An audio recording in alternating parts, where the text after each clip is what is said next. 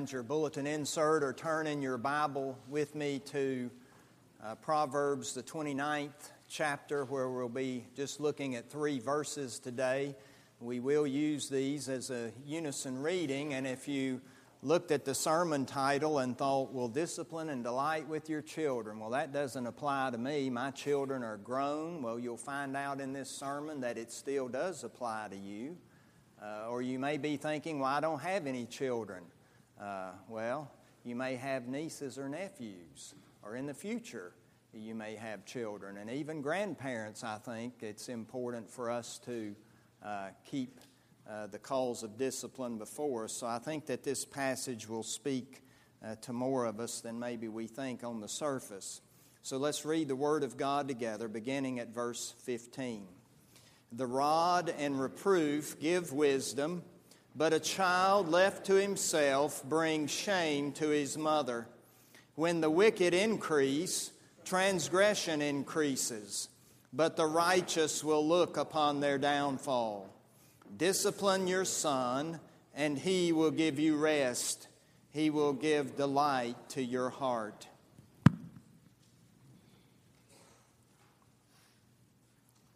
I knew that sometime this fall I wanted to preach on this particular topic because I think that our society today uh, really has a lot of bad things to say about discipline. You know, no one likes to use that word anymore. And yet, Scripture has a lot of good things uh, to say about discipline, as we uh, just read. And I knew that the timing was very good when I looked in Tuesday's Charlotte Observer in the Carolina Living section, and child psychologist uh, John Rosemond's parenting article this week carried this title discipline problems? question mark. Look in the mirror. And I thought, well, that's pretty good timing. He began his article with these words.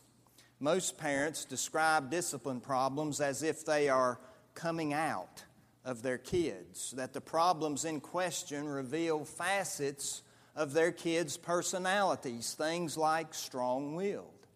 The fact is that in nearly every instance, discipline problems with a child tell more about the parents than they do about the child.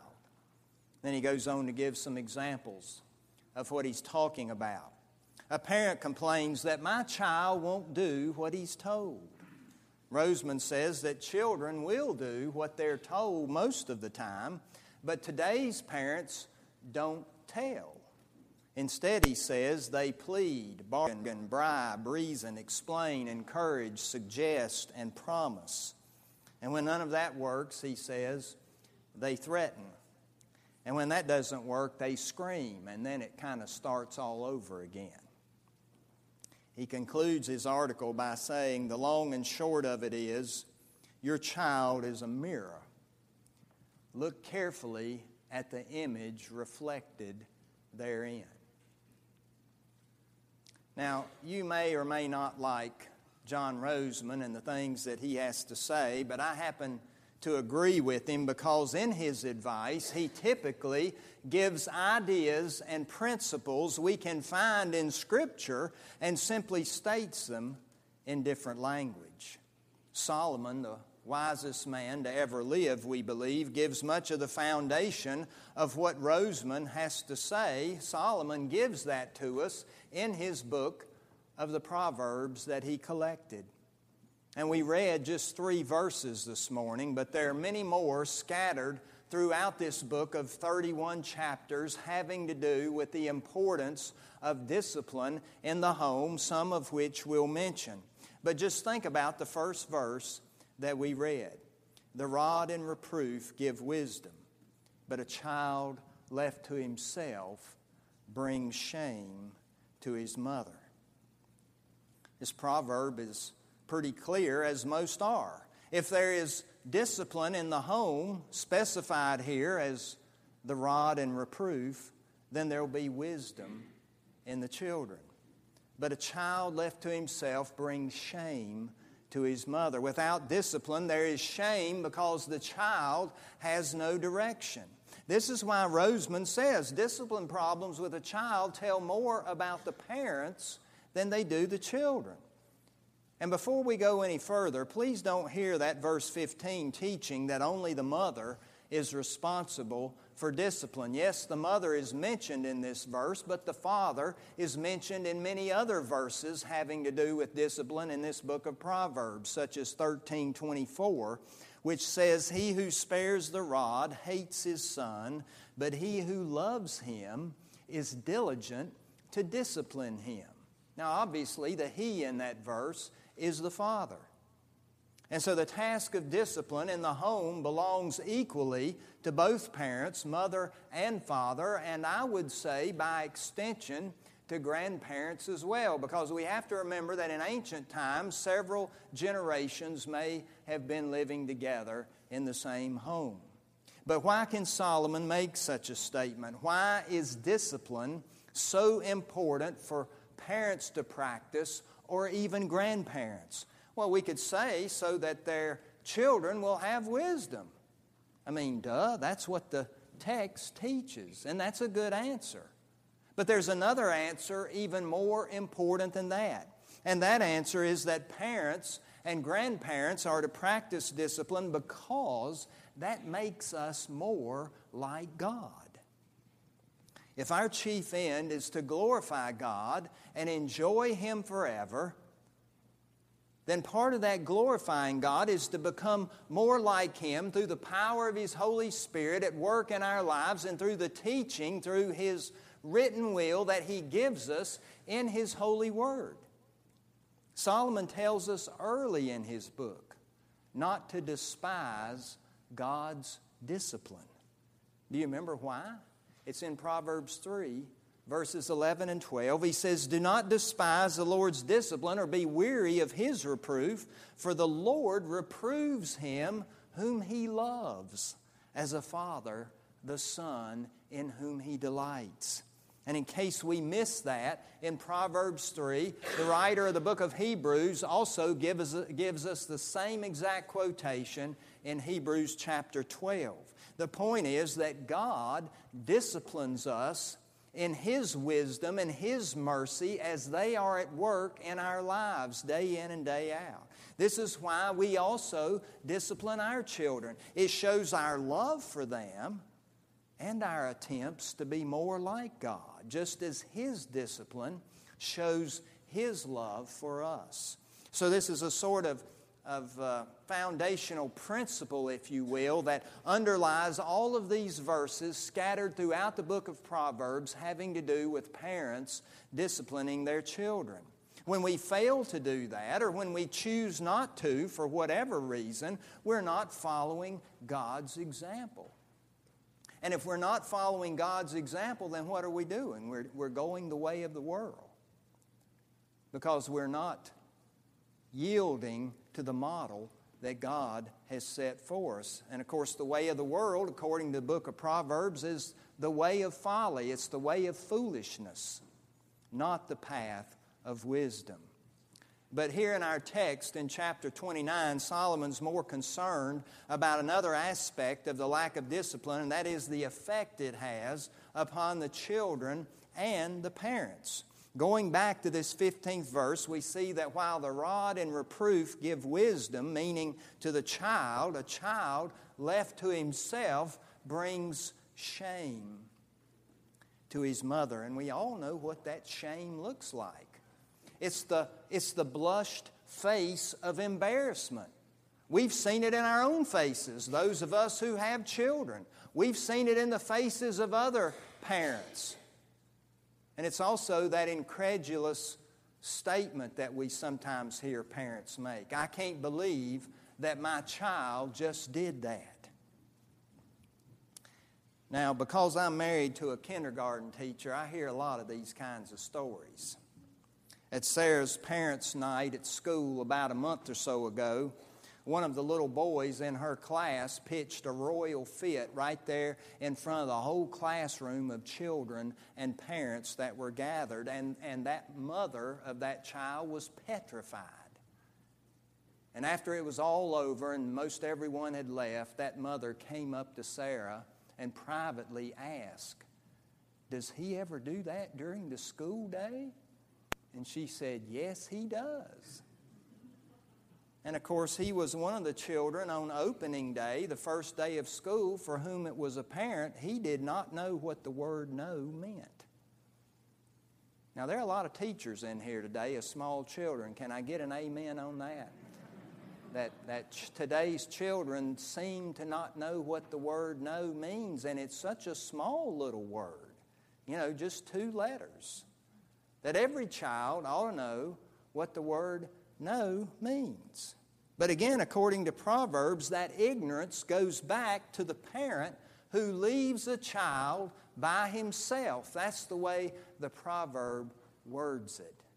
And, and that phrase, leaving a child by himself, has the meaning behind it of an animal left to graze without any supervision whatsoever.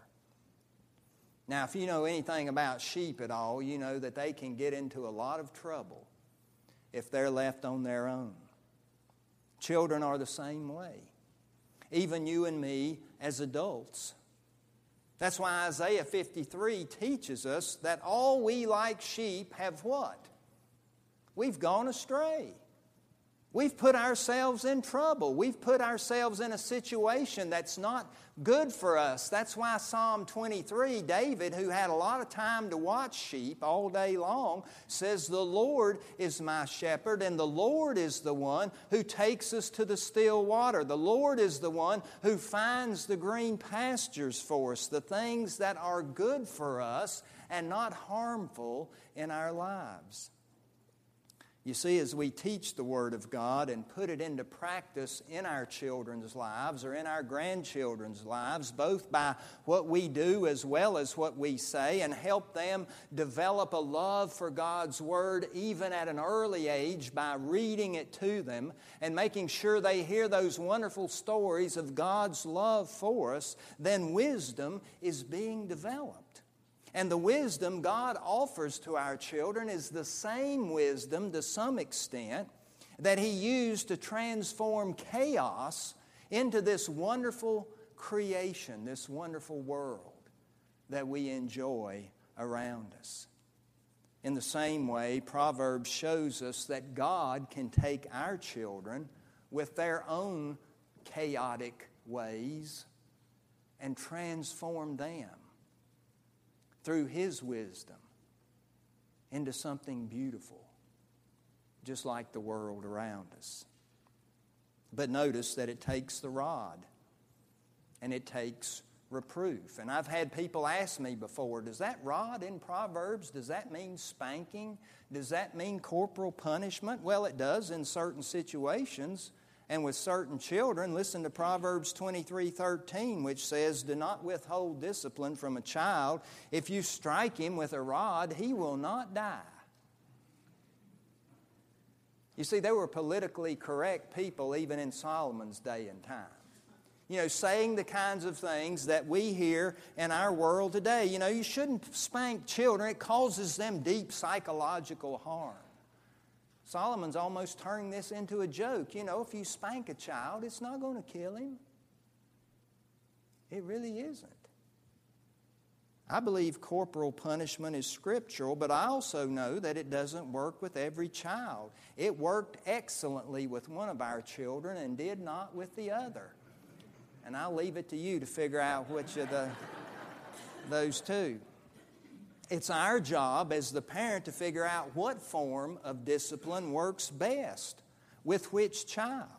But obviously, it'll work much better when you start day one and are consistent with it. Whether it's corporal punishment or whether it's uh, uh, time out or whether it's a loss of privileges or whatever kind of discipline it needs to be. The word no is one of the first words a child should understand because it's so important for their physical safety. I mean, if that little one doesn't know what the word no means and starts to put his hand on the hot stove and you say no, what's going to happen?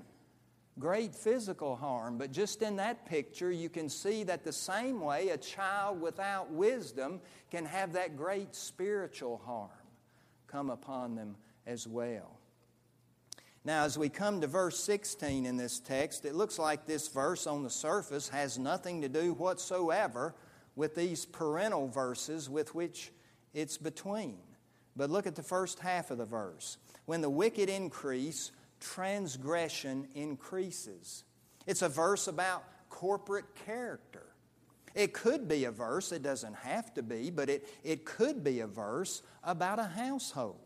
If the wicked increase, that is to say, those who are not doing God's will in your home, those not abiding by His teaching, then transgression increases. We can make the point that in any group, whether it's a family or a church or a government or, or whatever, the climate comes from the top. And so, parents, what climate are we forming in our homes for our children? Grandparents, what climate are we forming for our grandchildren in our homes? Does sin increase because of what we do? and the decisions we make and or the discipline we fail to enforce. The whole tenor of Scripture tells us the ultimate end of the wicked. They will not last. We're told over and over, they fade like the grass. They shall be cut off. They will perish. If you want a particular passage about the wicked, look at Psalm 37 which is one of the so called wisdom psalms. And it has much to say about the wicked, just as our verse here reminds us of their downfall. Parents, the same thing happens to our children when they're not given wisdom through consistent discipline all of their lives. Now we'll move on to verse 17 where we see the positive side of what wisdom accomplishes in our children. Discipline your son and He will give you rest. He will give delight to your heart. And so we see the positive aspect here. If a son left to himself brings shame, the son who receives discipline gives rest and delight. In other words, what is given is returned. And this means that in these disciplinary proverbs that we see all throughout the book of Proverbs, we have a glimpse, I believe, of the spiritual principle which has to do with reaping what you sow. You know, the Bible tells us that over and over again. We reap what we sow. So typically, if you sow wisdom, you will get the benefits of wisdom in return. This is why 22 6 teaches that if you train up a child in the way and he should go, when he's old, he'll not, he'll not depart from it. That's not a promise in Scripture, it's a proverb. It's saying typically this is what happens. We've all known people, families, who uh, nurtured their children in the right way, and, and some were fine and did wonderful things, and others were a great shame to their family. This is not a promise in Scripture, but it is a proverb typically. You train up a child in the way he should go when he's old, he'll not depart from it. Some families gave the proper nurture to their children when they were young, and, and they did terrible things in life, and then later in life they came back to God, like St. Augustine. You know, he was a, a real rabble rouser in his earlier days, and his mother continued to pray for him and pray for him, and, and he was converted and became uh, the greatest theologian the early church knew. Now, knowing that everything given in Scripture is for our instruction, that's what the Bible teaches us, we should remember those parents in the Bible who were poor at disciplining their children and the severe trouble that came upon them because of it, and we should learn from their example. Think about King David. Bible teaches us he was a, a man after God's own heart, but we can also see all through the book of 2 Samuel that David was a terrible father and disciplinarian. And we read through that book of 2 Samuel all of the terrible things that happened to him and his family and even Israel because he didn't discipline his own children. I think that's one reason Solomon writes and gives us so many of these parenting proverbs because he lived all of that firsthand. He experienced it. He knows what happens when that doesn't take place in the home. Or think about Eli's story that we find in 1 Samuel 3. You may remember Eli was the priest in the land of Israel in the time when Samuel was born. And I believe it was Samuel's first message from God was to tell Eli, God said, Tell Eli that I'm about to punish his house forever for the iniquity which he knew, because his sons were blaspheming God, and he did not restrain them. Now, that's what Samuel had to tell Eli. God's about to punish your house forever because your sons were blaspheming God, and you did nothing about it. Now, I know that for most of this sermon, I've been talking to those of us with children or grandchildren who are not yet grown, but with this story, we can see the truth that biblically speaking, parenting and its disciplinary role never end. Because Eli's sons were grown men and already priests when they were showing contempt for the offerings that God's people were bringing and sacrificing to him, and Eli did nothing. And so, do you see what that means? That means that if you have a grown son or daughter and they're going against God's will, then you need to call them on it. You know, you don't need to badger them every week about it, but you need to make sure that you know they're doing wrong and that you call them on it. Your responsibility as a parent has not ended just because they are adults. Finally, as we bring this sermon to a close, we have to make the connection that this picture of the untrained or undisciplined child that we see all throughout the book of Proverbs, who needs wisdom, who needs God's wisdom at work in their lives, is consistent with the New Testament vision of God's people who are dead in their trespasses and sins. They're without God in a fallen world and in need of redemption. You see, God's desire for our children, but also for us, is that we discover and strive after His will by surrendering ourselves to Him and to His claims upon our lives. Like sheep, we have gone astray. But he calls us back to himself, and like the father in the story of the prodigal son, he comes running out to us and welcomes us back with open arms and wants to throw a party because we've returned to Him when we turn to His Son Jesus for forgiveness.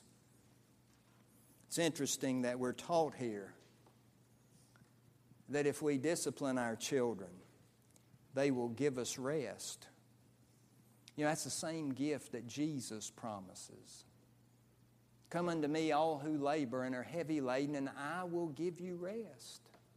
Take my yoke upon you. We could look at that as discipline.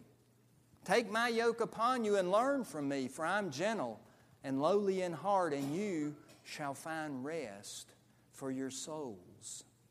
May God give us that rest as we seek to be faithful to our children and our grandchildren, to His honor and glory in the days to come. Amen. Amen. Let's pray together.